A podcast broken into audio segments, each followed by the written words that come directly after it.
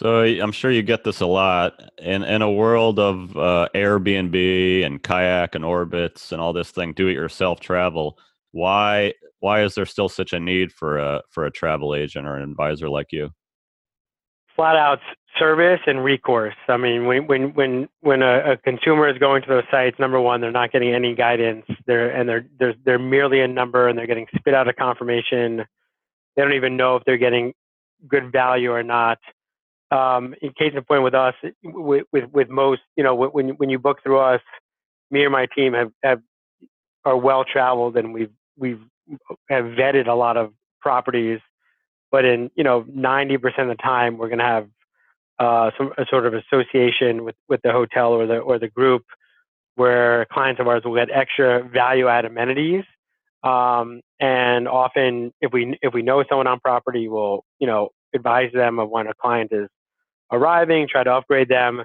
And just from knowing the hotel industry pretty well, that the bookings that come in from a an online travel agency, an Expedia, and Orbitz, are lowest on the totem pole in terms of room allocation, upgrades, because you know the hotels love having information on their guests, and so uh, that, that I I think that's a strong case uh, for us from a service point of view.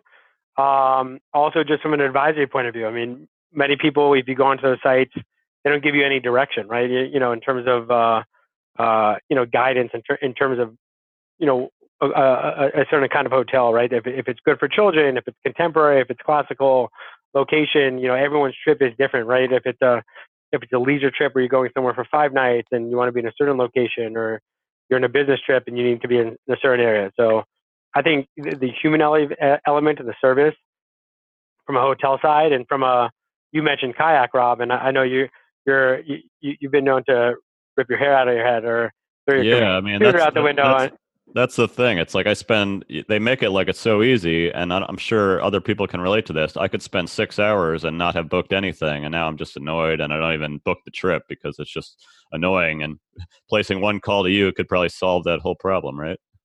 Correct.